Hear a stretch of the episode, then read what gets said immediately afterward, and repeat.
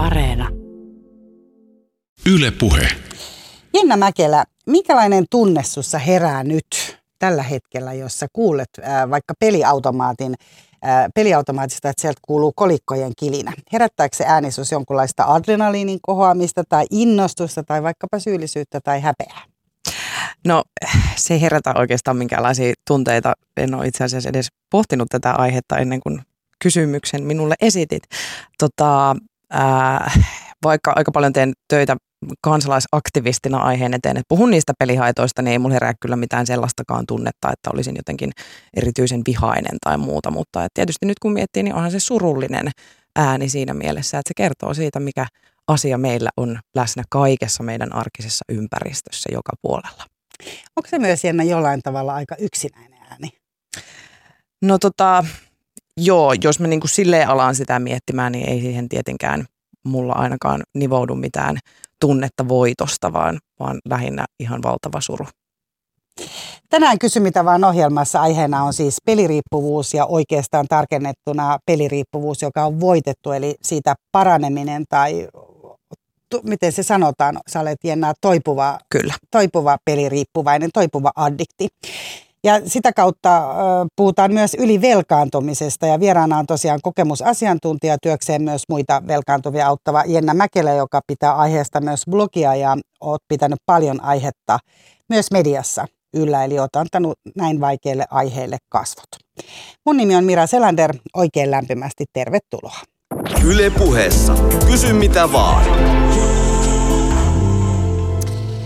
Jenna, sä oot todella ollut hyvin avoin. Sä oot ollut paljon kaikissa julkisissa keskusteluissa tämän aiheen tiimoilta, eli kun puhutaan ihan pelaamisen haitoista ja mitä niille pitäisi tehdä, mutta ää, oot avannut blogissasi paljon myös omaa elämääsi. Eli, eli sulla on kolme lasta. Kyllä. Minkä ikäisiä lapsia? Ää, päiväkoti-ikäinen, kohta viisivuotias ja sitten on, on tota alakoululainen ja yläkoululainen 12 ja 14. Eli, eli löytyy niin kuin sieltä päiväkodista teini-ikään, niin löytyy valikoimaa kotoa. Ja tuo mun nuorin, nuorin lapseni, niin hän ei ole elänyt sellaista elämää, jossa peliriippuvuus tai, tai niin kuin ylivelkaantuminen siinä mielessä, että elämänhallinta olisi kadoksissa, niin olisi, olisi vaikuttanut hänen elämäänsä. Mutta vanhemmat tyttäret ovat kyllä olleet, olleet tota läsnä siinä elämäntilanteessa, kun mulla on ollut todella vaikea hallita omaa toimintaani. Koetko sä siitä koko ajan esimerkiksi häpeää, että sä oot joutunut lapsesi laittamaan tähän, tai että he on niitä ihmisiä myös, kenen äiti on niin kuin esillä näistä asioista? No siis ylipäänsä, jos mä mietin menneisyyttä, niin, niin tota, ää, mä en häpeä itseäni. Ja mä en häpeä sitä, että mä oon sairastunut, sairastanut peliriippuvuutta. Mä häpeän sellaisia asioita, jo, mun on semmoista toimintaa, jolla mä oon loukannut jotain ihmisiä. Ja mun mielestä se on niin kuin tervettä. Mä, mähän olen esimerkiksi ää, ottanut läheisteni nimiin lainaa, jotta mä oon voinut pelata. Mä olen siitä tuomion saanut, ää, tehnyt siis rikoksen. Mun mielestä se on tervettä hävetä sellaista toimintaa. Totta kai en mä siitä ylpeillen kerro, mutta itseäni mä en suostu enää häpeämään. Et siinä on tietyllä tavalla se, mikä, mikä pitää erottaa, että jos mä olisin aktiivisesti hävennyt itseäni niin kuin nämä kaikki vuodet, niin mä en olisi tässä pisteessä, koska kuitenkin toipumisessa on kyse myös anteeksi annosta niin kuin itseä kohtaan. Tuohon äitiyteen liittyen ne on ehkä sellaisia asioita, mitkä on siinä toipumisen matkalla niin sanotusti, niin ne on ihan niitä viimeisimpiä, mitä pystyin myöntämään itselleni. Että mä pidin tosi kauan kiinni siitä, että joo, mä oon tehnyt tätä ja mä oon tehnyt tota ja mä oon tehnyt tota, mutta mä oon silti ollut hyvä äiti. Ja tietyllä tavalla, että pysty sanomaan itselleen sen asian, että ehkä sitä ei voi määritellä hyväksi äityydeksi. Tein parhaani siinä tilanteessa niillä voimavaroilla, mitä mulla siinä oli. Mutta ne on ollut niitä kipeimpiä asioita myöntää itselleen. Ja tietyllä tavalla, jos mä mietin mun tar- tarinaa ja menneisyyttä, puhun siitä tosi avoimesti, mutta kyllä niin kuin lapsiin liittyvät asiat on ne, mitkä edelleen saa sen palan kurkkuun. Että, että kyllä ne on niitä kaikista niin kuin ikävimpiä asioita. Että kyllä jos mä mietin, että mun lapseni on, on tota noin niin, täyspotin ulkopuolella odottanut äitiä. Ja tota, äiti ei todellakaan ole tullut sieltä viidessä minuutissa ulos, niin kyllä se on niin kuin sellainen näkymä, mikä edelleenkin laittaa herkistymään. Mutta oletko se pystynyt missään määrin niin puhumaan heidän kanssaan? Keskimmäinen varsinkin on vielä aika pieni. Ää, siis ehdottomasti olen, olen tota noin niin, puhunut heidän kanssa. Meillä puhutaan todella avoimesti asioista kotona. Se on ehkä ollut tai onkin täysin välttämättömyys, että koska mä puhun näistä asioista julkisesti, niin tietysti myös niin, että mulla on heidän lupansa ollut siihen, että mä saan puhua niistä asioista ja, ja tota, ää, se, että niistä on puhuttu niin avoimesti, niin se, että mulla on kaksi erittäin hyvällä itsetunnolla ää, varusteltua vanhempaa lasta, jotka niin kuin lähinnä ovat aika kyllästyneitä siihen, jos äiti on taas telkkarissa puhumassa aiheesta, että se ei niin kuin sinällä, niin, niin, se ei tota noin, niin, se ei kauheasti vaikuta heidän elämäänsä, mutta et, et totta kai ollaan tehty tosi paljon töitä ää, ihan perheenä yhdessä. He on saanut puhua asioista, he on saanut ää, ilmasta niitä tunteita, mitä ei ehkä ole silloin uskaltanut ilmasta, kun on ajatellut, että äiti ehkä särkyy, jos äidille sanoo, että miltä se on tuntunut silloin, niin niin koen, että me ollaan tosi hyvässä tilanteessa tällä hetkellä. Eli he on saanut olla myös vihaisia siis. Kyllä, ehdottomasti. Ja siinä kesti itse asiassa jonkun aikaa, että se on niin kuin toipumisen kannalta mielenkiintoinen se, se niin kuin prosessi, että, että jos me mietitään niin kuin lapsia, niin lapsihan yrittää aina myös suojella vanhempiaan. Että jo pitkän aikaa niin, että mä olin jo siis kirjankin kirjoittanut ja niin kuin puhunut asioista julkisesti, niin, niin päästiin siihen pisteeseen, että lapset niin kuin, ää, pystyi näyttämään vihansa siitä, että – että esimerkiksi, että mä oon yrittänyt itsemurhaa. Ja se oli heille niin kuin, se oli iso asia myös heidän toipumistaan, että pysty sanomaan, että miten sä olisit voinut tehdä meille sen. Kuinka, kuinka pitkään se sun peliriippuvuus kesti? Mistä se alkoi ja minkälainen matka se oli?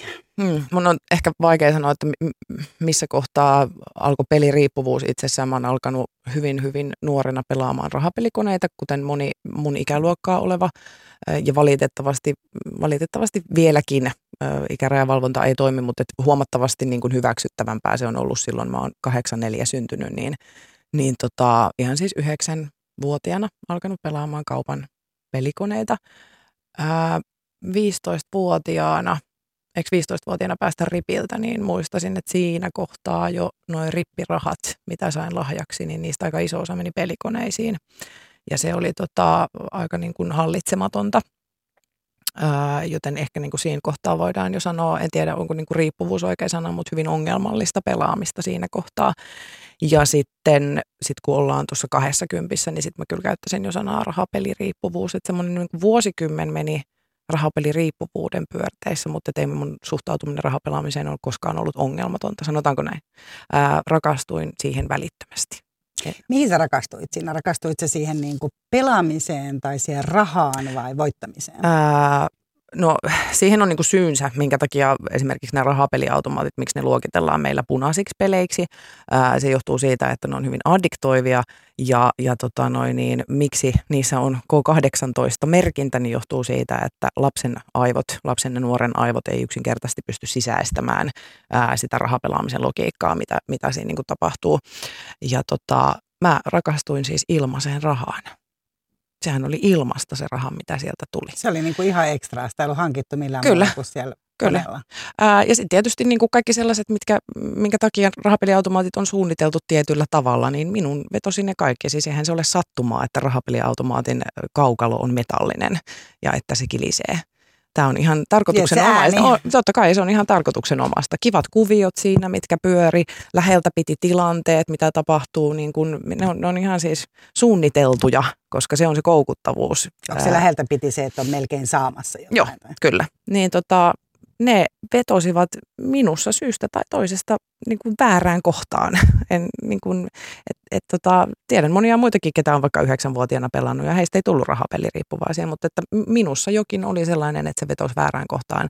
Ää, se tietysti, että Mun on hyvin vaikea sanoa, kun puhun paljon myös velkaantumisesta siitä, että mulla ei ole koskaan ollut mitään käsitystä niin kuin rahan hallinnasta, että raha on aina poltellut taskuissa – niin mun on vaikea ehkä tarkastaa sitä asiaa sen takia, kun mä oon niin nuorena aloittanut sen rahapelaamisen, että kuinka paljon silloin on ollut vaikutusta myös siihen, että en ole ollenkaan ymmärtänyt niin kuin rahan arvoa tai osannut käyttää sitä, mutta tota, se, se niin kuin siinä sivussa, että rahapelit ja sitten se, että mä en hallinnut rahaa niin kuin ollenkaan, niin se oli aika lailla paketti valmis. Niin sanotusti. Mutta jos sä olit tuommoinen, sanotaan 9-15-vuotias, eli kerroit jo, että, että siinä vaiheessa, kun pääsit, sai trippilahjarahaa, niin kävit ne käyttämässä. Muistatko minkälainen se sun tunne oli, tai miten se vaikutti siihen sun arkeen silloin? Silloin eletään kuitenkin semmoista aika huoletonta, tai toivottavasti moni elää semmoista aika niinku huoletonta elämää noin muuten. Et raha on tietysti tosi merkittävässä roolissa, kun sillä pitää kaikkea saada. Niin mikä se oli se, muistatko että oliko se semmoinen niin kuin menit se jo silloin salaa jonnekin tai puhuit se siitä? No varmaan sellaiset, sellaiset tunteet, mitä muistan tietysti just ton ikäisenä, kun ruoka ja muut perus niin kun elämiseen tarvittavat asiat on saanut kotoa, niin tota, se vaikutus sinällään ei ole ollut niin, kuin niin suuri. Mutta verrattain varhaisessa aiheessa, vaiheessa, niin mähän on siis valehdellut ää, siitä, että mihin mun rahat on mennyt. Et ehkä niin kuin sellainen ää, häpeä ja sitten myös se, että se valehtelu ja salailu on tullut tosi nopeasti niin kuin kuvioihin. Että eihän mun äiti ja isä nyt tietenkään olisi hyväksynyt sitä, että mä oon pelannut mun rippirahani niin kuin iso määrä rahaa. Totta kai he olisi huolestunut, että mikä niin kuin tilanne on. Mutta mä opin sitten jo sit tosi varhaisessa vaiheessa valehtelemaan, peittelemään, salailemaan. Ja siitä tuli aika iso osa myös mun niin kuin persoonaa. Että sitten se laajeni aika pitkältikin moneen asiaan. Että olin todella, todella ö, kova valehtelemaan ihan niin, että, että tota, ää, on hyvin vaikea joitain asioita. Itse asiassa eilen illalla puhuin ju, just ystävän kanssa, että on aika ikävääkin, kun ei voi kertoa ehkä jotain hauskoja juttuja tai tarinoita menneisyydestä, kun mä en ole ihan varma, että onko ne oikeasti tapahtunut mulle. Että siitä valehtelusta tuli niin, kuin niin, niin sellaista, että alkoi jo itsekin uskomaan niitä tarinoita. Niin joo, semmoinen häpeä tunne ja sitten tietysti se valehtelu, eihän kukaan halua valehdella, niin siihen liittyvät ne niin kuin ikävät tuntemukset ja, ja tota, jotenkin se, että miksi mä menin pelaamaan, miksi mä, en, miksi mä en osaa sitä, mitä muut osaa. Koska ajatushan on se, että kaikki suomalaiset pelaa, niin miksi mä oon niin epäkelpo, että mä en osaa sitä, mitä muut tekee. Niin se on varmaan aika yleinen semmoinen addiktio, että miksei mulla tämä pysy hallussa. Kyllä. Että miksi mä syön niin kuin ison levyn suklaata tai ahmin pizzoja, vaikka joku muu tekee tai mitä se sitten ikinä Kyllä. onkin. Sä, tota, sä mainitsit ton äh, ilmaisen rahan. Eli, eli kun sulla oli sitä ilmasta rahaa ja se oli sitä enemmän, niin käytitkö sitä sitten johonkin? Ostit se jotain kivaa ja tuliko sulle semmoinen esimerkiksi, että sä ostit niinku muille jotain? Tai... Ää, joo, siis mä oon aina ollut sellainen, että tota, tietyllä tavalla niinku sit se raha, minkä ää, jossain vaiheessa, ei nyt ehkä vielä siinä vi- 15 vuotta, mutta sitten kun alkoi jo niinku ymmärtää, että se on jollain tavalla, niinku, no ainakin, että se on niinku häpeällistä se, mitä mä teen ja jotenkin siitä rahasta, mitä sitten joskus ehkä onnistui sieltä ottamaan ulos, niin – se oli jotenkin semmoista niin kuin likasta rahaa, että se ei, se ei tuntunutkaan hyvältä. Niin sitten hän sitä käytti just siihen, että osti muille ihmisille asioita, lahjoja. Mä oon aina ollut kova tarjoamaan ja ostanut paljon lahjoja ja muuta, niin, niin just sitä niin kuin hyvitteli tietyllä tavalla itselle, että se ei tuntunutkaan hyvältä se voitettu raha, vaan se piti myös niin kuin sit laittaa heti kiertoon. Mutta ilmaisen rahaan liittyen ja tähän ylivelkaantumiseen liittyen, niin jos miettii, että mulla oli pohjalla se ajatus siitä, että rahapeleistä tulee sitä ilmasta rahaa ja mä olin siihen nimenomaan rakastunut siihen ajatukseen, niin sitten kun siihen lyötiin päälle Suomeen rantaantunut pikavippikulttuuri, joka tietyllä tavalla ruokkii juuri nimenomaan ajatusta ilmaisesta rahasta, osta nyt, maksa myöhemmin, ei tarvitse niin miettiä, niin se oli siinä kohtaa niin kuin, tota, se oli kuin tehty minulle niin sanotusti. Että tota, et, pikavi, pika, pikavipeissä on se samanlainen ilmaisen rahan ajatus mikä sitten... Sitä vaan niin kuin kilahtaa niin sanotusti niin, jostain. Niin.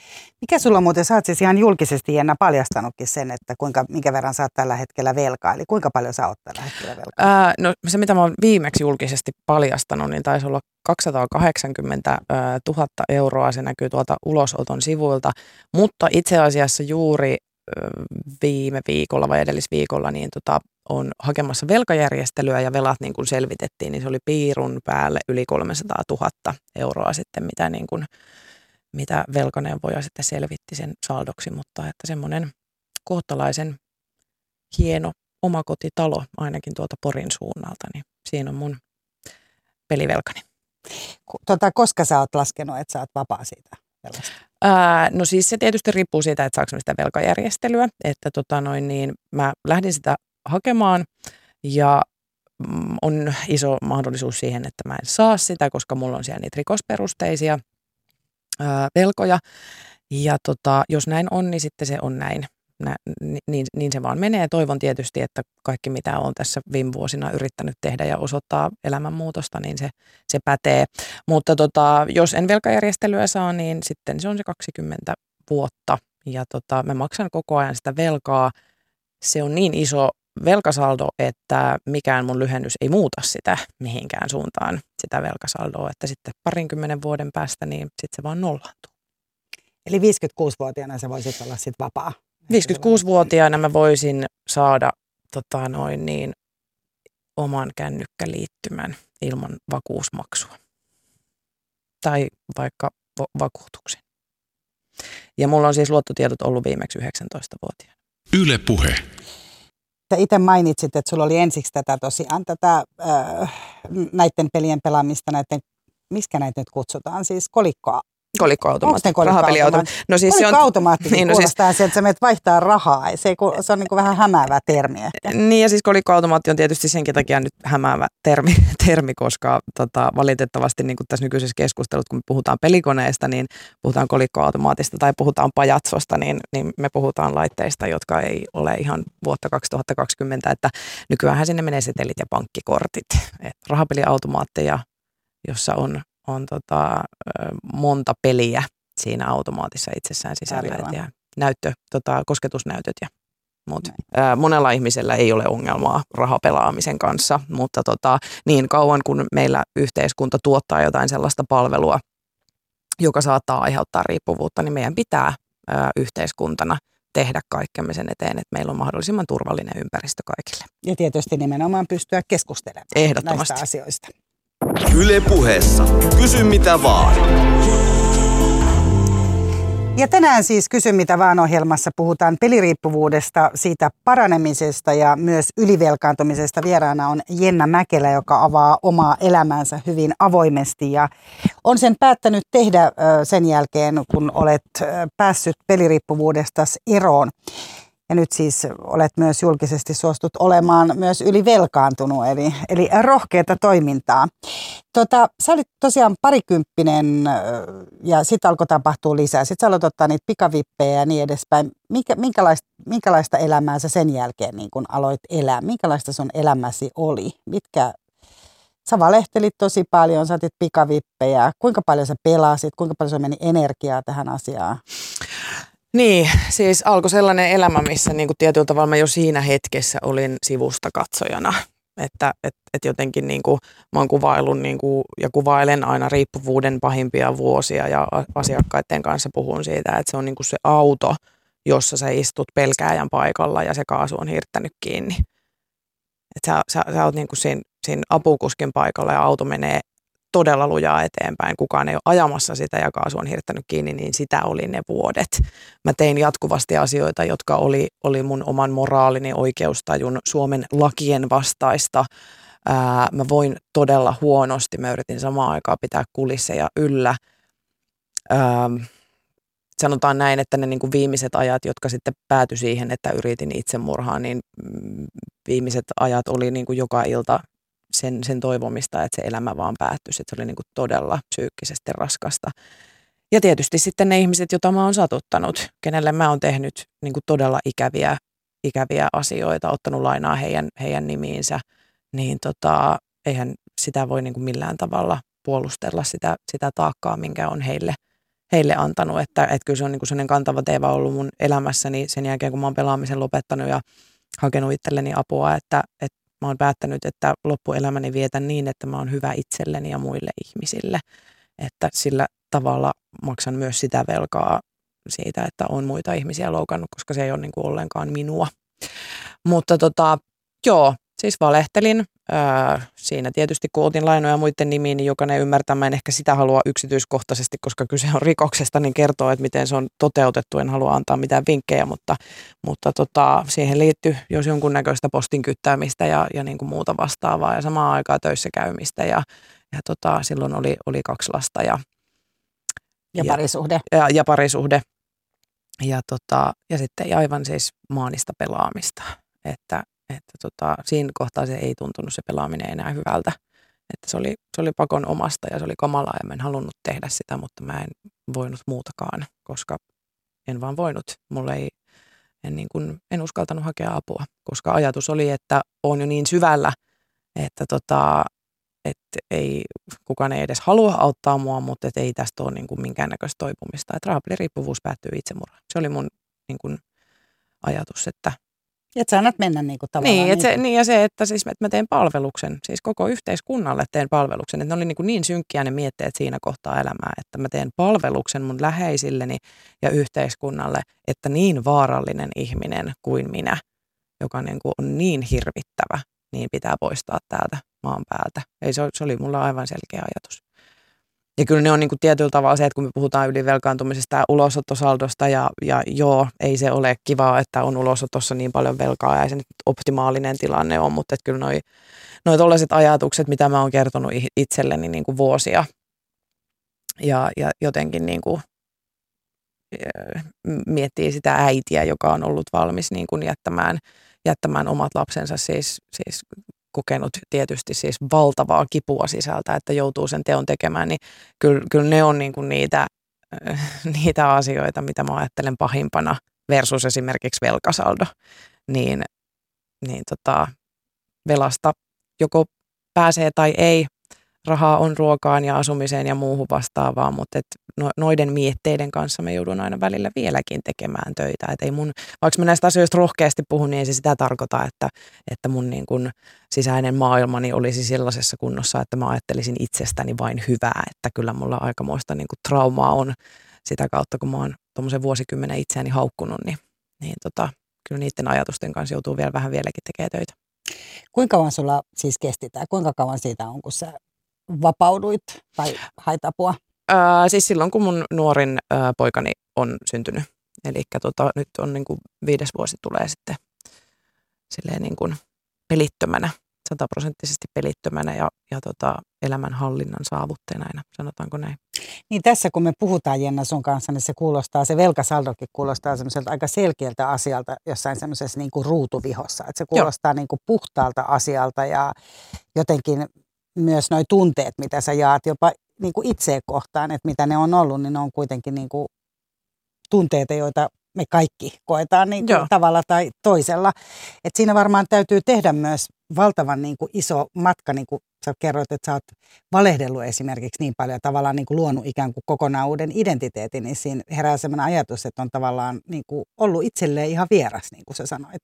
Joo, ja siis se oli niin kuin tietyllä tavalla, jos mietitään sitä toipumista, että mikä se prosessi on ja mitä sä alat selvittämään, että ensiksi se, että mihin mä oon velkaa, mä olen siis erikseen tietysti yksityishenkilöille velkaa, että miten, miten niin kuin niitä aletaan hoitamaan – ne, on, ne on hoidettava ja, ja tota noin, niin semmoisia niin käytännön asioita, että okei, sitten sä et osaa käyttää sitä rahaa ollenkaan, se on aivan vieras niin kuin asia, miten sitä opetellaan käyttämään ja sitten se niin kuin valtava työ, mitä tekee läheisten kanssa, jotka on, on, on myös sairastuneet siinä niin kuin ympärillä, ovat aivan rikki ja, ja sitten niin kuin oman itsensä kanssa, kun ensimmäinen kysymys, minkä itselle esittää on se, että kuka mä oon, mistä mä tykkään, onko mä oikeasti tätä mieltä tästä asiasta. Että mä niin kun, mä opettelin itseni uudelleen. Mä oon niin semmoinen Jenna 2.0-versio, että, että kaikki, kaikki jotenkin niin kuin alusta, ihan kun lapset opettelee kävelemään, niin mä aloin miettimään, että kuka on Jenna Mäkelä.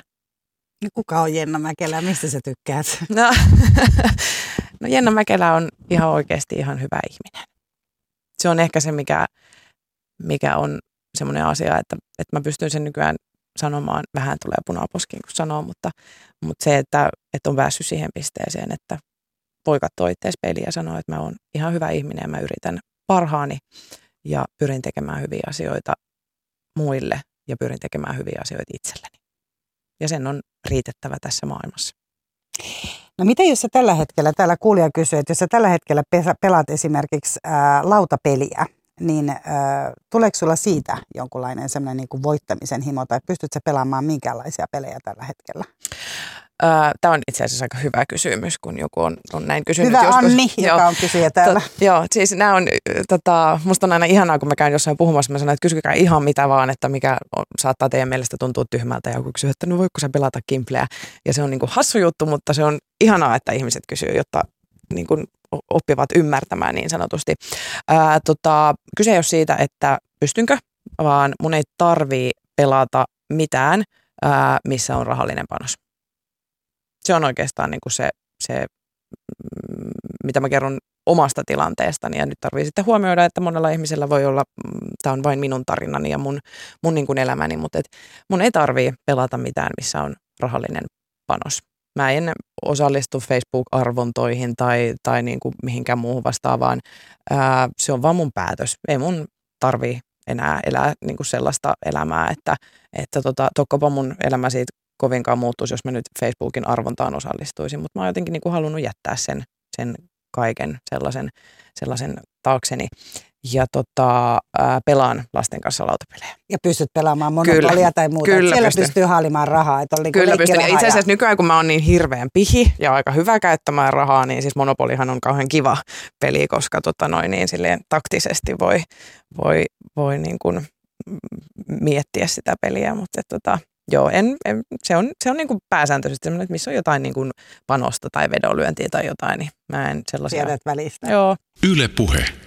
Instaleksi on kysynyt täällä, että minkälaista hoitoa Suomessa on peliriippuvaisille, eli mikä se on se taho, mikä sitä ylipäätään järjestää? no siis, jos me mennään nyt siihen aikaan, kun mä oon lähtenyt hakemaan apua, niin tarvii ymmärtää sellainen asia, että mikä on hienoa, on se, että me ollaan menty valovuosia eteenpäin. Tässä ihan siis muutamissa vuosissa. Kaikki puhe, mitä me tuotetaan asioista, jotka ö, aiheuttaa häpeää. Se, se, tässä tapauksessa kyse on nyt rahapeliriippuvuudesta, mutta ylipäänsä mielenterveyteen liittyvät asiat ja muuten kaikki puhe yhteiskunnassa, se samaan aikaan myös kehittää palveluita. Mutta et millaista niin kuin hoitoa tällä hetkellä ö, Suomessa saa, niin ihan siis kunnallisella puolella mä aina sanon ihmisille, jotka lähtee, vaikka tulee vertaistukiryhmään, jos mietitään ihan, on, on eri tasoista, että, että millaista hoitoa ihminen siinä kohtaa tarvitsee, niin mä sanon aina, että kannattaa käydä lääkärissä.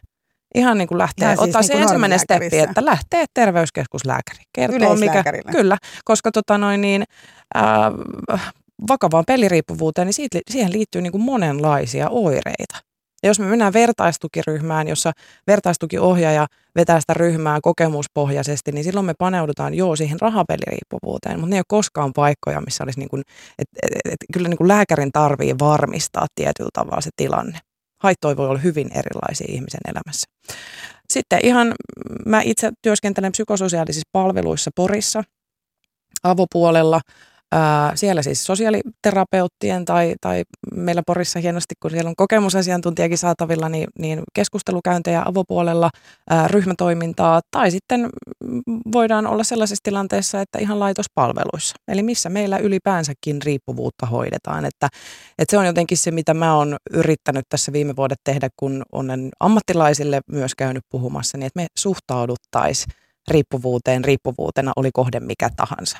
Että samalla tavalla kuin meillä on, on tota, vaikka alkoholiriippuvaiselle on, on tietty hoito, katkaisuhoito, kuntoutumisyksikkö, niin ihan samoilla perusteilla myös rahapeliriippuvaisella on oikeus siihen. Et tota, et hyvin laajalti sanotaan niin, että en, enemmän ehkä kysymys on siitä, että lähdetäänkö, uskalletaanko lähteä hakemaan sitä apua. Että kyllä sitä sitten hienosti on jo saatavilla Onko sulla semmoinen olo, tämä oli itse asiassa kuulijakysymys myös siitä, että tavallaan niin kuin on joku addiktio, joka on tavallaan meillä niin kuin siellä niin kuin korkeammalla, että sitä osataan hoitaa tai hoidetaan enemmän. Sä mainitsit alkoholiriippuvuudet. Onko se esimerkiksi meille semmoinen jotenkin niin tutumpi addiktio, mitä... Mm, se, joo, siis tietyllä tavalla ehkä joo on tutumpi. Ehkä peliriippuvuudessa se ongelma on se, mikä tässäkin nyt on teemana, että peliriippuvuus ja ylivelkaantuminen. Niin tietyllä tavalla niin kuin kun haitat on erilaisia, ja, ja tokihan siis tietysti myös alkoholiriippuvuus usein ajaa ihmisen elämänhallinnallisesti sellaiseen tilanteeseen, että siellä on velkaantumista ja, ja muut vastaavaa, mutta että peliriippuvuudessa se on hyvin eri tavalla läsnä, se ylivelkaantuminen. Niin meidän on ollut ehkä jotenkin hankala sijoittaa peliriippuvuutta meidän niin kuin sosiaali- ja terveyspalveluihin, koska siinä on niin paljon läsnä se sosiaalinen puoli. Ehkä ajatellaan, että peliriippuvuutta hoidetaan vaikka niin kuin sosiaalitoimistossa, koska haitat selkeästi niin kuin sijoittuu sinne. Ää, mutta ehkä siinä ollaankin missattu vähän sitä, että ne haitat todella voi olla hyvin erilaisia ja monimuotoisia ja sen takia nimenomaan se lääkäri on se, mistä lähdetään niitä Nimenomaan niitä tämä niinku mielenter, myös tämä mielenterveys. Kyllä, ehdottomasti ja mit, mitä tahansa. Siis ihan nyt tämmöinen esimerkki siitä, että tota, mä oon ravannut koko aikuisikäni lääkärissä niin kuin vatsaongelmieni vuoksi. Ja tota, ei sieltä koskaan mitään ole löytynyt, mutta kappas vain, kun pelaaminen loppui, niin tota, ei se vatsa vieläkään ihan niin kuin timanttisessa kunnossa ole, mutta oireet ö, vähenivät huomattavasti. Eli et, et ihan niin kuin psykosomaattisia oireita, että kyllä usein ihmiset, meidän on helpompi hakea sitä apua niin, että mua sattuu vatsaan, koska mä en pysty ehkä kertomaan, että mistä on oikeasti kysymys. No tota, Anu kysyy, että mikä oli se asia, ää, mitä sä kuulit silloin, kun sä niinku paljastit tämän asian muilta ja mitä sä olisit toivonut, että ihmiset olisi sanonut sulle sillä hetkellä? Hmm. Tota, no tietyllä tavalla siinä kohtaa, kun mä sitten oikeasti paljastin, tarkoitetaanko nyt niin kuin lähipiiriltä, että jotenkin, että miten mä No, tulin kaapista niin, ulos tämän varmaan. asian kanssa. Ää, no siis se, että silloin kun mä oon ihan oikeasti aidosti paljastanut, ja mä tarkoitan tätä myös niin kuin itselleni paljastanut, että missä kohtaa mä oon sanonut, että mun voimat on loppu ja mä oon tosi sairas ja mä tarvin apua, niin onnekseni mä olen niin onnekas, että mä oon just silloin kuullut ne oikeat sanat. Että tota, mun on vaikea sanoa, että mitä mä olisin toivonut, koska mulla on sanottu juuri oikeat sanat. Eli mun mieheni, ää, rakas aviomieheni, niin hän tota, hänelle selvisi tilanne ja, ja tota, ää, mun ratkaisu siinä kohtaa oli tietystikin se, mikä oli ollut mun ratkaisu niin kuin elämässä ja aikaisemminkin, niin mä sanoin, että no me nyt sitten vissiin erotaan. Se oli niin kuin se, mikä mun suustani tuli. Aiettiin kun lähtee pois sitä, Niin, siis, että se oli niin se, on- sehän oli ollut mun niinku ratkaisu, että nyt, nythän mä vaan niinku poistun tästä näyttämöltä. Ja tota, hän oli täysin ihmeissään ja kysyi, että minkä ihmeen takia me erottaisiin, että sä oot sairas ja sä tarvit apua. Ja tota, taisi sanoa vielä, että rakastan sinua, mutta en todellakaan tota pelaajaa sinussa, että hoidetaan se pois. Ja se oli ehkä niin kuin ensimmäinen kerta, kun mun kokonainen identiteetti, niin hän oli rahapeliriippuvainen, kammottava ihminen, patologinen valehtelija, joka tekee hirveitä asioita. Ja mun päässä syttyi joku semmoinen niin kuin iso hehkulamppu, kun hän eriytti minut siitä pelaajasta. Että hän näki, että siellä on olemassa se Jenna ja hoidetaan toi pelaaja pois. Ja se oli niin kuin tietyllä tavalla se sellainen tosi iso steppi. Ja seuraavan päivänä me mentiin lääkäriin miehen kanssa ja ensimmäistä kertaa niin kuin avoimesti puhuin siitä, että kuinka sairas mä olen. Ja lääkäri sanoi mulle, että mä en tiedä tästä ihan kauheasti, mutta mä haluan auttaa sua. Ja ne on niin kuin, no jos mä nyt vuosienkin jälkeen muistan tämän lauseen, niin se on ehkä myös se, mitä mä kerron aina ammattilaisille, että se ei tarkoita sitä, että kun tulee ihminen, että pitäisi niinku tietää siitä asiasta kaikki, vaan että muistaisi sen, että siellä on ihminen, joka on ollut sen asian kanssa yksin vuosikaudet. Ja, ja mulla on jotenkin niinku semmoinen, mä oon miettinyt, että mä olin niinku veneessä yksinäni ihmettelemässä, että mitä ihmettä tapahtuu, mun elämä niinku lipuu pois ja ohi. Ja sitten se lääkäri tuli istuu siihen veneeseen mun vieressä ja sitten me niinku yhdessä ihmeteltiin, että mitä tapahtuu ja miten tästä päin mennään, mennään niinku eteenpäin. Et en mä olisi tarvinnutkaan häneltä mitään sellaista, että nyt tehdään näin ja näin tämä hoidetaan, vaan se, että hän tuli siihen rinnalle ja ihmetellään yhdessä, että mitä tehdään. Niin, että ei tarvitse kantaa yksin. Se, Silloin sulla oli sitä niin jo niin kuin kaksi ihmistä, kyllä. sit, joka, Kyllä. jotka oli niin kuin kantamassa sitä. No miten sitten se, täällä on kysymyksiä myös sitä lähipiiristä, niin puhut paljon siitä, että, että olet valehdellut ja he näki susta kanssa yhden puolen ja varmasti on joutuneet valehtelemaan ja sulkemaan silmiä myös itse. Kyllä. Eli tota, mit, mi, mitä, jäikö sitä ihmisiä pois? Onko ihmiset tuominneet sua? Öö, olen menettänyt siis ihmisiä elämässä, niin se on, se on niin kuin päivänselvä asia, että en mä halua tietyllä tavalla myöskään luoda sellaista kuvaa, että hei, kertokaa kaikille avoimesti ja, ja heti hommat on niin kuin linjassa, kun olet vaan rehellinen, niin sehän nyt ei pidä paikkaansa. Öö, jokaisella on oikeus omiin ajatuksiin ja omaan anteeksiantoon ja kaikilta en ole anteeksi saanut. Ja tota, mä en voi sellaista niin kuin mä en voi ketään siihen myöskään pakottaa, että olen menettänyt ihmisiä. Ää, kuitenkin se mun oma lähi-lähipiiri, niin he on seisseet aina, niin kuin, seisseet aina rinnalla. Ja tota, äiti ja isä ei ole koskaan hylännyt ja isovanhemmat ei ole koskaan hylännyt, jotka on ollut niin kuin itse asiassa myös heitä, ketä olen pahimmillaan loukannutkin. Niin tota, paljon he ovat joutuneet, siis totta kai on jouduttu tekemään, tekemään töitä, eikä asiat nyt ole todellakaan kuitattu vaan niin kuin tosta noin vaan, mutta että et, et tärkeimmät on niin kuin säilyneet elämässä. No muistatko, että minkälainen, ja tietysti muistat, että sä siitä paljon puhutkin, ja tässäkin se on tullut monta kertaa esiin, että minkälainen tosiaan se on se hetki, kun tavallaan sä tuut siitä jonkunlaisesta niin kuin henkilökohtaisesta helvetistä, ja sitten tavallaan niin kuin, sanot ääneen tämän kaiken, ja, ja istahdat sinne veneeseen sen lääkärin ja puolison kanssa, niin onko se semmoinen niin kuin, minkälainen ihminen siellä on? Onko se semmoinen niin kuin pieni turvaton? Onko se vielä lapsi? No lapsi. Joo, joo kyllä mä kuvailisin sitä, että se on niin kuin lapsi. Ää, tietysti niin kuin nyt tarvii huomioida, että mä puhun pelaajan näkökulmasta, eli, eli sen näkökulmasta, joka on ollut siinä niin kuin tekijänä niin sanotusti. Ja paljon ö, yritän nostaa esille myös läheisiä.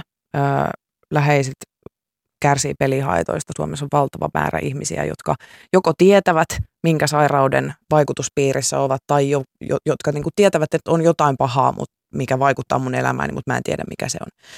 Niin, niin tarvii ottaa niin kuin huomioon se, että siinä kohtaa usein, kun ihminen tulee kaapista ulos jo, jonkunnäköisen ongelman riippuvuuden kanssa, niin se on todella helpottava hetki sille ihmiselle.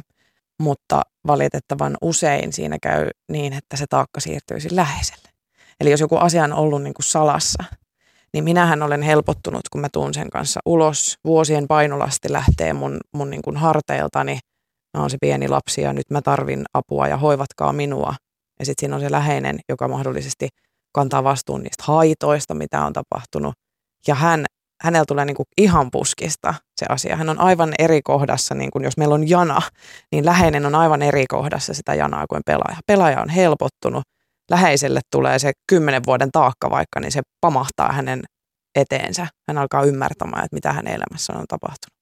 Ja siksi on tosi tärkeää, että siis ei missään nimessä niin, että vain pelaaja tai ihan sama mistä riippuvuudesta me puhutaan, niin me ei voi hoitaa ja auttaa vain sitä ihmistä, sitä riippuvaista, vaan meillä pitäisi olla täysin kristallinkirkas asia tässä yhteiskunnassa ja sosiaali- ja terveyspalveluissa, että läheiset tarvitsevat apua. Ja tietysti tässä sitten se, että on parisuhde ja perhe ja muut, niin Kyllä. tietysti se vaikuttaa siihen myös niin kuin ihan siihen raha-arkeen Ehdottomasti. ja kaikkeen niin kuin muuhun vastaavaan. Oletko koskaan ymmärtänyt, että miksi susta tuli peliriippuvainen, kysyy Saana? Öö, no joo, siis tota, mä oon tosiaan kirjoittanut kirjan ää, aiheesta ja, ja se on ollut mun semmoinen vähän niin kuin oma terapia. Että tarkoituksena oli lähinnä ihan niin kuin itsekkäästi niin käydä vaan niin kuin läpi se, että mitä on, on tapahtunut. Ja siellä on niin monenlaisia asioita. Mä en tykkää puhua syystä enkä syyllisistä, en käytä sellaisia, sellaisia sanoja. Ää, on rinnalla kulkijoita, on, on vaikuttimia, jotka on vaikuttaneet siihen, että juuri minusta tuli rahapeliriippuvainen. Ää, ihan käytännön tasolla se, että pelaaminen on aloitettu nuorena ja mit, mitä ikinä siihen onkaan sitten on elämässä tapahtunut asioita. Mun isä sairastui masennukseen, kun mä olin 18-vuotias. Se oli pitkä ja raskas ajanjakso meidän perheen elämässä. Ja, ja mä jotenkin kanoin aika paljon vastuuta siinä, siinä tilanteessa ja sitten mä en olisikaan pystynyt kantaa sitä vastuuta. Että et mulla ei ollutkaan voimavaroja siihen. Ja kun niitä voimavaroja ei ollut, mutta mä en sitä pystynyt sanomaan, niin nettikasino esimerkiksi oli se paikka, missä sitten pystyi niin kuin nollaamaan et siellä on niin kuin monia ää, tapahtumia ja, ja tekijöitä. Ja sitten taas toisaalta, mä tiedän monia muitakin ihmisiä, ketä on pelannut yhdeksänvuotiaana. Mä tiedän monia muita ihmisiä, kenen läheinen on sairastunut masennukseen, eikä heistä ole tullut rahapeliriippuvaisia. Ja sen takia mä en voi käyttää niin kuin mitään syysanaa, koska on vain vaikuttimia elämässä ja mun matka oli tällainen. Mutta olen paljon niin kuin miettinyt toki niitä, niitä niin kuin, että on, sen takia mä olen miettinyt niitä – jotta mä voin jatkossa ennakoida asioita. Ää, riippuvuudesta toipuminen ylipäänsä on tosi paljon ennakoimista, että me tutustutaan itseemme, me löydetään sieltä tiettyjä kaavoja, miksi me toimitaan tietyllä tavalla. Ja siksi meidän pitää tutustua myös meidän tarinaan, jotta me voidaan ennakoida tulevaisuudessa. Ettei se mene niin, että seuraavaksi kun mun elämässä tapahtuisi joku iso tragedia, niin mä en puhuisi kenellekään. Mä taas kantaisin sen vastuun, mun voimavarat loppuu ja sitten mä sorrun johonkin sellaiseen, mikä on, mikä on ollut mulle joku pakopaikka ennen. Niin sen takia on ollut tärkeää tutustua siihen omaan tarinaan ja miten, miten on toiminut menneisyydessä. Niin täällä on useampikin kysymys siitä. Muun muassa Mia kysyy, että, että mitä teet, kun tulee vaikea hetki tai oletko kehittänyt jonkun riippuvuuden sitten jonkun toisen riippuvuuden nyt tämän edellisen tilalle. Mm, no kai sitten tietysti niin tämä pelihaittojen parissa toimiminen ja tämmöinen kansalaisaktivismi, niin en mä nyt ehkä riippuvuus-sanaa käyttäisi, mutta paljon mä tietysti teen, teen niin kuin sellaista, se on mulle tosi merkityksellistä, mutta, mutta tota, olen tietysti myös päättänyt siinä kohtaa, kun aloin vähän aktiivisemmin ää, julkisestikin niin kuin puhumaan näistä asioista ja tekee tämmöistä kansalaisaktivismia, niin sen, että peliriippuvuus on vienyt paljon mun perheeltä. Ää, ja, ja pelihaittojen puolesta puhuminen ei tule viemään mun perheeltä, että et, et ne on ollut sellaisia päätöksiä, mitkä on tehnyt niin kuin siinä kohtaa sitten, että et, et tota, mä oon addiktoitunut tavalliseen elämään, jossa ei tarvitse koko ajan pelätä tai olla koko ajan psyykkisesti niin kuin ihan äärirajoilla. Mä oon niin kuin addiktoitunut siihen, että kun mä menen postilaatikolle, niin mua ei pelota. Että ne, on, ne kiksit tulee siitä, mitä mä halusin vuosikymmenen, että mulla olisi tavallinen elämä. Tavallinen arki. Joo. Mutta kannattaako siinä käyttää sanaa addiktoituminen vai eikö siinä voisi jo sitten puhua siitä, että pidän pidän niin kuin tavallisesta arjesta? No en mä tiedä, koska kyllä mä oon niin kuin vähän höynähtäneen kiitollinen siitä, joka, jo, jos en nyt joka päivä, niin, niin ehkä joka toinen päivä. Että se on mulle niin kuin, no ehkä, joo, ehkä mä en ole addiktoitunut, ehkä mä oon vaan niin kuin totaalisen rakastunut ja kiitollinen nykyisestä elämästäni, mutta et, tota, Ää, ei ole siis kehittynyt mitään, mitään addiktioita rinnalle. Toki se on siis sellainen asia, että, että et tietyllä tavalla, kun me puhutaan joskus aina siitä, että ihminen vaihtaa addiktion toiseen, mä oon siis eri mieltä siitä siksi, että siinä kohtaa, jos ihminen on käsitellyt sen tarinansa ja sen, mitä siellä on tapahtunut, niin ei ole tarvetta vaihtaa toisen addiktioon. Että jos näin käy, niin sitä työt ei ole tietyllä tavalla sitten, ei ole päästy ennakoimaan sitä omaa käytöstä ja toimintaansa. Mutta onko mä kehittänyt jotain erilaisia öö, metodeja siihen, että, että miten niin kuin jaksan ja muuten, niin joo, olen, mä puhun ää, ja mä puhun rehellisesti. Puhun paljon tunteistani ja avoimesti ja rehellisesti ja ehkä myös tämä julkisestikin näistä asioista puhuminen, niin kyllä tämä nyt aina on aika terapeuttista. Onko tota, Jenna vaikeampi puhua siitä muille vai onko vaikeampi niin tunnustaa niitä asioita itselle, kun sehän on aika vaikea kohta sitten, että pystyy niin puhua, siinä on se puhe ja ääni ja, ja muut ihmiset, mutta et ihan siis niin sanoa itselleen. Siis itselleen hän rehellisenä oleminen on se kaikista vaikein asia. Ja mä, mä, mä niin kuin uskoisin, että aika moni ihminen niin jättää, skippaa niin kuin sen väliin. Et silloinhan kun me ei olla rehellisiä itsellemme, niin me kyetään esimerkiksi tekemään töitä niin paljon, että me saadaan se burnout ja mitä tahansa, niin kuin, koska me ei kuunnella itseämme eikä sitä rehellistä puhetta, niin se on tosi vaikeaa ollut. Et tota, niin onko se joutunut op- opettelemaan myös semmoisen niin itses fyysisen kuuntelemisen? Sä mainitsit myös esimerkiksi nämä psykosomaattiset vatsakivut sun muut. Että tarkoittaako se ihan semmoista niin kuin totaalista, niin kuin, että ei vaan niitä ajatuksia, mutta myös se, että hei miltä musta nyt oikeasti tuntuu, olen liian väsynyt tai tämä on se hetki, kun on niin, kuin niin tylsää? Tai... Joo, siis ehdottomasti on. Siis huomaan, huomaan joskus ajautuvani sellaiseen tilanteeseen, että, että on vaikka tehnyt niin kuin tosi paljon töitä ja sitten mä huomaan, että mä en olekaan kuunnellut itseäni. Että mä oon siinä tilanteessa, että mulla on vatsa taas ihan rikki ja mä oon aivan niin kuin todella, todella väsynyt. Että kroppa sitten onneksi alkaa jo sanoa siitä mun mielestä vähän aikaisempaa kuin mitä ennen. Mutta edelleen tulee niitä sellaisia, että no nyt mä vähän taas missasin sen, että mitä toi mun oma tota, kroppani yritti mulle kertoa. Et sitä se on, opettelu koko loppuikä, mutta mä oon mielestäni päässyt aika pitkälle siinä, että mä kuitenkin pidän itseäni nykyään itseni niin kuin parhaimpana ystävänä. No tota, Anu kysyy, että tunnistatko peliriippuvaisen jos niin mistä? Valitettavasti joo. Tämä on ehkä sellainen, tai sanotaan, en voi sanoa, että tunnistanko peliriippuvaisen, mä tunnistan valehtelijan hyvin ja se aiheuttaa välillä, myötähäpeä on väärä sana, kun mä sanoisin, että myötäsurua. Mulla tulee vähän sellaista myötäahdistusta siitä, kun mä huomaan, että joku valehtelee jostain oudosta asiasta ja heti herää niin kuin hälytyskellot, että mä tunnistan valehtelijan ja sitten tietysti aika pitkälti sit, kun huomaa, että missä teemoissa se liittyy se valehtelu, niin aika pitkälti sitten osaakin jo aavistaa, että jos on jotain ehkä rahaan liittyviä asioita, niin sitten ehkä jo tieto siitä, siitä että mitä siinä on taustalla. Ja surullista, kun kuulee niitä tarinoita, jossa joku kertoo, mä oon kertonut peliriippuvuudesta ja sitten joku kertoo mulle, että juu, että no, no tota, munkin vaikka veli ää, pelaa paljon niitä nettikasinoita, mutta et se, se vaan niinku voittaa, mikä niinku se, se ei niin voi pitää paikkaansa, koska talo voittaa aina, niin ne on aina niitä semmoisia surullisia hetkiä, kun ei oikein tiedä, että miten, miten niin kuin pitäisi siihen, siihen reagoida. Että, että sitten mä aina yritän sanoa, että aihan on niin kuin, siinä mielessä erikoislaatuinen pelaaja, että kun me tiedetään, että talo voittaa aina nimenomaan siis näissä, näissä peleissä, niin, niin tota, vähän ehkä jättää sellaista siementä, että ehkä se asia ei ole niin, mutta annat ihmisen itse niin kuin tavallaan tehdä sen. Joo, ja eihän mä voi, niin, jo, joo, ja siis eihän mä missään nimessä voi tota noin, niin en mä nyt mikään kaikki tietävä ole. Että kyllä mä sanoin, että hälytyskellot on varmaan 99 prosenttisesti oikeassa, mutta mä en ole myöskään sellaisessa asemassa, että mä nyt rupeisin kenellekään mitään diagnoosia jakelemaan. Mutta ehkä sillä vähän hellästittynä sen, sen suuntaan, että mä puhun niin kuin faktoista liittyen rahapelaamiseen. Ja sitten, että jos ihminen, sit, kun mä, mä, luulen kuitenkin, että siinä kohtaa, kun mullekin joku sanoo, että no juu, että mun peli vaikka pelaa tosi paljon, mutta että se voittaa, niin siellä on ehkä olemassa jo se pieni niin kuin epäilys siitä, että mahtaakohan se nyt olla ihan totta. Tota, Mika täällä kysyy, että mikä neuvon sä haluaisit antaa ihmisille, jotka on peliriippuvaisia tai suurissa veloissa?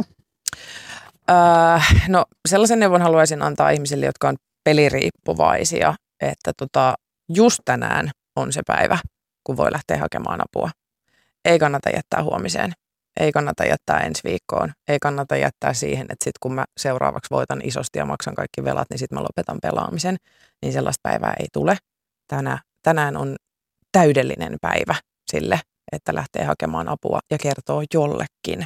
Ja sitten taas ylivelkaantuneille, jos mietitään vaan sitä ylivelkaantumista, eikä, eikä nyt spesifisti kiinnitetä huomiota siihen rahapelaamiseen, niin, niin ylivelkaantuneille se, että lähde hakemaan apua tässäkin asiassa. Meillä on yhteiskunnassa on olemassa tukirakenteita, on, on olemassa paikkoja, mistä saa apua ihan siis siihen, että alkaa selvittämään sitä, että mikä se on se taloudellinen tilanne ja mikä se niiden velkojen tilanne on, koska tota, se epätietoisuus, sä et tiedä, missä sulla on velkaa, kuinka paljon sun velkaa, sä pelkäät, mikä lasku tulee seuraavaksi ja muuta, niin se on todella kuormittavaa psyykkisesti ja kenenkään ei tarvi olla sellaisessa tilanteessa. Isotkin asiat selviää, isotkin asiakokonaisuudet selviää, just se esimerkiksi, kun sä sanoit, että siitä ulosotosta, että kuulostaa jotenkin niin semmoiselta, että ruutupaperilla, että siellä on se niin kuin lukema, niin oot pongannut aika hyvän pointin sieltä, että olisihan mun tilanne aivan eri, jos se 300 000 euroa olisi ripoteltu erinäisiin perintätoimistoihin ja mulla tulisi koko ajan erilaisia lippulappusia joka paikasta. Se olisi tosi raskasta elämää. Mulla on yhdessä paikassa se mun opintolainani, mä kutsun sitä opintolainaksi, niin se on siellä yhdessä paikassa. Mä tiedän, mikä se saldo on. Mä tiedän, mikä se viranomainen on, keneen mä otan yhteyttä siihen asiaan liittyen. Ja se jo itsessään luo turvaa, koska siinä ikävässäkin tilanteessa niin mä oon hallinnassa mun elämässä. Tämä on mahtava sana, tämä opintovelka. Eli, eli sä oot ottanut, antanut tämmöisen hienon merkityksen Kyllä. sille, että olet oppinut. Tota, ää, mitä se käytännössä tarkoittaa sun elämässä, kun sulla on 300 000 reilu 300 000 velkaa. Minkälaista sun elämä on, Jenna Mäkelä, sun perhe, perheesi kanssa tällä hetkellä? Sulla on kolme lasta ja puoliso. Se on no. hirvittävän hyvää. tota, ää, niin, siis meillähän on, on tota, ulosotossa on suojaosuudet, jotka on, on tota, määritelty. Käsittääkseni menee ehkä aika lailla ää, käsi kädessä toimeentulotuen ja siihen liittyvien, niin kun, että mitä on katsottu elinkustannuksia, mitä ihmisellä kuuluu jäädä niin kuin käteen, niin menee sen kanssa. Mä käyn siis töissä ja saan palkkaa ja siitä palkasta lasketaan minulle ja mun lapsilleni suojaosuus. Mitä se siis, mitä se tarkoittaa se suojaosuus? Ää, mikä summa mulle pitää jäädä joka päivä. Eli siinä on velallinen minä, mulle on laskettu tietty summa ja sitten ää, mun huollettavia, jotka kuuluu mun suojaosuuden piiriin, niin heillä on aina, niin kuin, olisiko se Tiet. kahdeksan euroa, 804 päivä.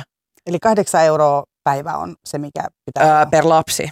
Öö, eli se joku mun osuuteni on 20 jotain euroa ja sitten per lapsi on 8 euroa. Nyt on todella pahoilla, niin tämä ei ole ihan eksaktia tämä mun tieto. No mutta me tiedetään about About, joo. Ja, Markka. Ja, joo. Mä palasin jo sinne vuoteen 84. No, niin. no mutta siis mä oon Porista, voi olla, että meillä on tämä vielä markat käytössä. Tämä hämästää Pori jollain tavalla. Kyllä. Niin, niin, tota noin, niin siitä lasketaan siis suojaosuus ää, ja mun siis palkan ää, laskija, niin hän tilittää suoraan ulosottoon sen suojaosuuden ylimenevän ö, osuuden. Ja se tilitetään velkojille. Mutta että ö, velallinen plus kolme huollettavaa, se on se, mitkä pitää jäädä käteen, niin se on joku 1400. Siinä on piirun, joo, piirun yli 1400. Ja sitten tietenkin se ei tarkoita siis sitä, että sen 1400 yli menevät kaikki tulot menevät ulosottoon, vaan siinäkin on semmoinen niin kuin kaava, että, että, että mikä osuus siitä menee ulosottoon. Mutta mä tulen hyvin toimeen. Mun menot vastaa mun tulojani. Mutta sä ostat varmasti aika paljon tämmöisiä 30 ja 60 prosessia tuotteita. Joo, joo, mutta sehän nyt on vaan järkevää. No mutta se on semmoinen, mitä kaikki tekee varmaan no, no, niin tällä hetkellä, joo. jos vaan joo. jaksaa vähän nähdä vaivaa ja mennä sinne tiettyyn aikaan sinne kauppaan. Mm. Mutta siis, mutta et, sä, sä koko ajan sanot, että sä elät hyvää, selkeää elämää. Mistä, minkälaista asioista joudutte luopumaan? Minkä, mis, mitkä on ne kohdat, mitkä sä joudut esimerkiksi sanoa sun niin kuin, tyttärille, että, että tätä te ette saa, vaikka kaikilla muilla niin kuin, tiedätkö, teineillä siellä ne on tai nyt sä kyllä kysyt niin, niin vaikeita kysymyksiä, kun mä en tiedä, mistä me Se on muuten tämän ohjelman juju. Oh, no okei, okay. no hyvä, että se tuli, aina, tässä, hyvä, että tuli tässä kohtaa selville. tota, en mä tiedä, mistä mä oon joutunut luopumaan. Meillä on ruokaa. Teillä on hyvää asuntoa. ruokaa. Sulla on semmoinen olo, että saatte syödä hyvin. Joo, ei me nyt siis niin kuin mitään sisäfileitä syödä, mutta meillä on, on hyvä, hyvä ruoka. Siis ainakin sellainen ruoka, että on vatsa täynnä ja, ja niin kuin tietää, että jääkaapista saa ottaa asioita Mä oon elänyt myös sitä aikaa, kun mä oon miettinyt, että mitä mä saan sinne ostettua edes sen maitopurkin. Kun mä peilaan niin erilaiseen elämään, mulle hyvää elämää on se, että jos mä nyt kun mä tästä lähden ja haluan ostaa kahvikupin, niin mä, mun ei tarvitse käydä erikseen katsomassa verkkopankissa, että voinko mä ostaa sen. Se on mulle hyvä elämä, koska se kertoo, että se on niin kuin tasasta se elämä. Siellä ei ole koko ajan jotain yllätyksiä, Mä tiedän, mikä lasku tulee seuraavaksi. Mä tiedän, mistä rahasta se maksetaan. Mä oon varautunut niin kuin niihin asioihin. Että siellä tilillä ei ole rahaa. Nyt se on sitä säätöä ja semmoista... Koko ajan jatkuvaa säätöä. Valta. Tai sitten se, että just, että siellä jääkaapissa ei ole niin kuin mitään. Tai että sä otat vessanpaperin niin kuin yleisestä vessasta. Siihen nähden, niin joo, mun elämä on hyvä. Mä en tiedä. luksusta. No on, en mä, en mä, siis, mä en oikeasti osaa sanoa, mistä me, mistä me jouduttaisiin luopumaan, mutta sitten jos nyt alkaa miettimään jotenkin muulla tasolla, niin, niin joo, mä ostan kirppikseltä vaatteeni, mutta sitten taas toisaalta musta se on kivaa ja järkevää. Mä oon aina tykännyt käydä kirppiksillä. Ää, no joo, en voi ostaa omaa asuntoa. Se on ehkä semmoinen unelma, mikä vielä toivon, että toteutuu. Että sitten sit olisi niin kuin kaikki olisi hyvin. Ää, autoa tarvitaan Porissa, eivät ole kovin erikoisia autoja. Ja tietysti jos tälleen rupeaa niin kuin arvottaa, mutta et muuten niin meillä on kaikki. Kadehdit sä koskaan ihmisiä, kenellä on enemmän rahaa? Tai jolla ei ole tällaista? Mm, mä oon ehkä enemmän kateellinen ihmisille, jotka on vaikka kouluttautunut tosi paljon. Ja mä oon niin kuin sellaisista asioista, kun mulla on itsellä mennyt sitten vähän nyt nykyään sitten on saanut kiinni opiskelusta, kun elämä on erilaista, mutta et harmittaa, että ne vuodet on mennyt ohi, kun olisi saanut opiskella ja, ja tota, tehdä sellaisia asioita, mutta et e, en mä, ei, no totta kai nyt kaikki on jostain kateellisia. Mä oon ehkä kateellinen jostain jonkun fitness-tytön tota, noista vatsalihaksista, mutta, mutta sitten mä kuitenkin tiedostan sen, että mä vähän käyn sellaista sisäistä keskustelua, että jos mä oon kateellinen, niin okei, sit mun ehkä itse kannattaa tehdä sillä asialla jotain. Ja sitten mä mietin, että no en mä nyt todellakaan jaksa lähteä joka päivä salille tai syödä jotain salaattia. Ja sitten mä palaan siihen alkupisteeseen, että miksi mä sitten on kateellinen, jos mä en itse ole valmis tekemään sen asian eteen. Ja mä vielä kysyn, että jos sulla tulee sellainen tylsä hetki, kun se on kuitenkin se pelaaminen tuottanut niin paljon sitä adrenaliinia, niin mitä sä teet sillä hetkellä? Äh, jos mulla tulee tylsä hetki, ei mun elämä ole koskaan tylsää. Se on ihan hirvittävän jännittävää. ei mun elämä ole tylsää. Kyllä tota, lapset pitää ainakin huoleen siitä. En mä tiedä. Jokainen päivä on aina sellainen, että voi tapahtua mitä tahansa. Mitä sä ajattelet ylipäätään yhteiskunnasta? Koet sä, että täällä on sellainen jotenkin semmoinen ilmapiiri, että, sitä, että raha määrittelee meitä aika paljon. Jos ei sitä ole, niin se tuottaa häpeitä ja jotenkin, jotta pysyy siinä semmoisessa niin tietyssä vallassa tai statuksessa, niin sulla täytyy olla rahaa jo aika nuorena. Siis joo, se on sellainen asia, mistä aika paljon niin kuin olen puhunut lapsieni kanssa ja, ja kannustan kaikkia kuuntelijoita, kenen lähipiirissä on, on tota nuorta porukkaa, jotka käyttää vaikka sosiaalista mediaa paljon, niin se maailma, mitä siellä luodaan, niin mä todella toivon, että lapsia ei jätetä yksin sen maailman kanssa, vaan heidän kanssa puhutaan niistä asioista, että mitä siellä, mitä siellä niin kuin näkyy, koska kyllä se maailma kertoo sellaisesta sellaisesta maailmasta, jossa elämä on niin kuin yksi pikavoitto, missä tapahtuu, asiat tapahtuu niin kuin nopeasti ja aika semmoinen hedonistinen ää, maailma. Pahimmillaan siellä on joku somepersona, joka sekä mainostaa nettikasinoita, että, että kertoo, että hän on niillä voitoilla ostanut jotain ää, merkkilaukkuja, että yhdistyy niin kuin monet sellaiset eri teemat, missä annetaan ihan väärä käsitys no ylipäänsä, että annetaan väärä käsitys rahasta, mutta että myös annetaan väärä käsitys siitä, että mitä meidän tarvii olla. Et kun mä sanoin tuossa aikaisempaa, että et, et mulle se jotenkin, että et mä, et, et se olisi se päämäärä olisi se, että mä voisin sitten sanoa tuolla vuosi, vuosien jälkeen, vuosikymmenten jälkeen, että no ison osan ajastani elin hyvänä ihmisenä ja tein, tein hyviä asioita ja sen pitää riittää. Niin se, että me myös kerrottaisiin sitä tälle meidän niin kuin tulevalle sukupolvelle, joka sieltä on tulossa. Että meidät yllätettiin housut kintuissa tämän asian kanssa, koska suomalainenhan on ollut ennen sellainen, että meillä on sanontojakin, että rumat ne vaatteilla ö, koreilee ja muut vastaavaa. Suomalainen on nöyrä ja, ja niin kuin muut vastaavaa. Ja sitten tuli uusi kulttuuri ja me ei oikein niin kuin ymmärretty edes, mitä tapahtui. Siihen yhdistettynä kaikki pikavipit ja muut vastaavat, niin, niin nyt on se hetki, kun siitä pitää puhua nuorisolle Ää, ja tietysti kaikille ihmisille, että kun te hyvät ihmiset riitätte ihan omana itsenänne. Lämmin kiitos Jenna Mäkelä, että sä avasit tarinasi tässäkin. Kiitoksia. Ja sä tosiaan pidät itse blogia ja oot myös aktiivinen Twitterissä, että sielläkin kuulijat, jos haluatte, niin ää, pystyy seuraamaan.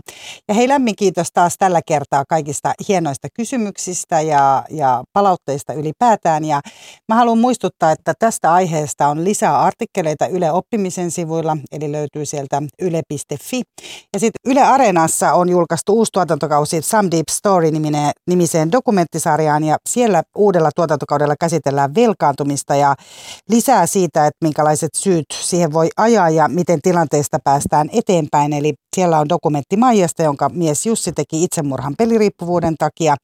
Jakso tavataan myös Niko, joka keräsi kymmenien tuhansien velat pelaamalla ja on toipumassa riippuvuudestaan. Eli lisää tästä aiheesta ja sanon vielä kuuntelijoille, jos on läheisiä tai on itsellä ongelmia tämän aiheen piiristä, niin kriisipuhelin tarjoaa keskusteluapua suomen kielellä, eli tämmöinen numero kuin 0925250111 ja Pelurin peliongelmissa auttava puhelin, joka on arkisin 12 kuuteen auki 0800 100 ja 101. Eli kuten Jennakin tuossa aikaisemmin sanoi, niin ottakaa yhteyttä jo tänään, jos on sellainen tilanne. Apua on saatavilla. Mutta tässä oli Kysy mitä vaan jakso. Tällä viikolla mun nimi on Mira Selander. Mä kiitän lämpimästi teitä seurasta ja ensi viikolla me puhutaan rakkaudesta. Oikein mukavaa tätä viikkoa. Pitäkää itsestänne huolta ja lämmin kiitos Jenna Mäkelä, että tulit vieraaksi. Moi! Yle puheessa. Kysy mitä vaan.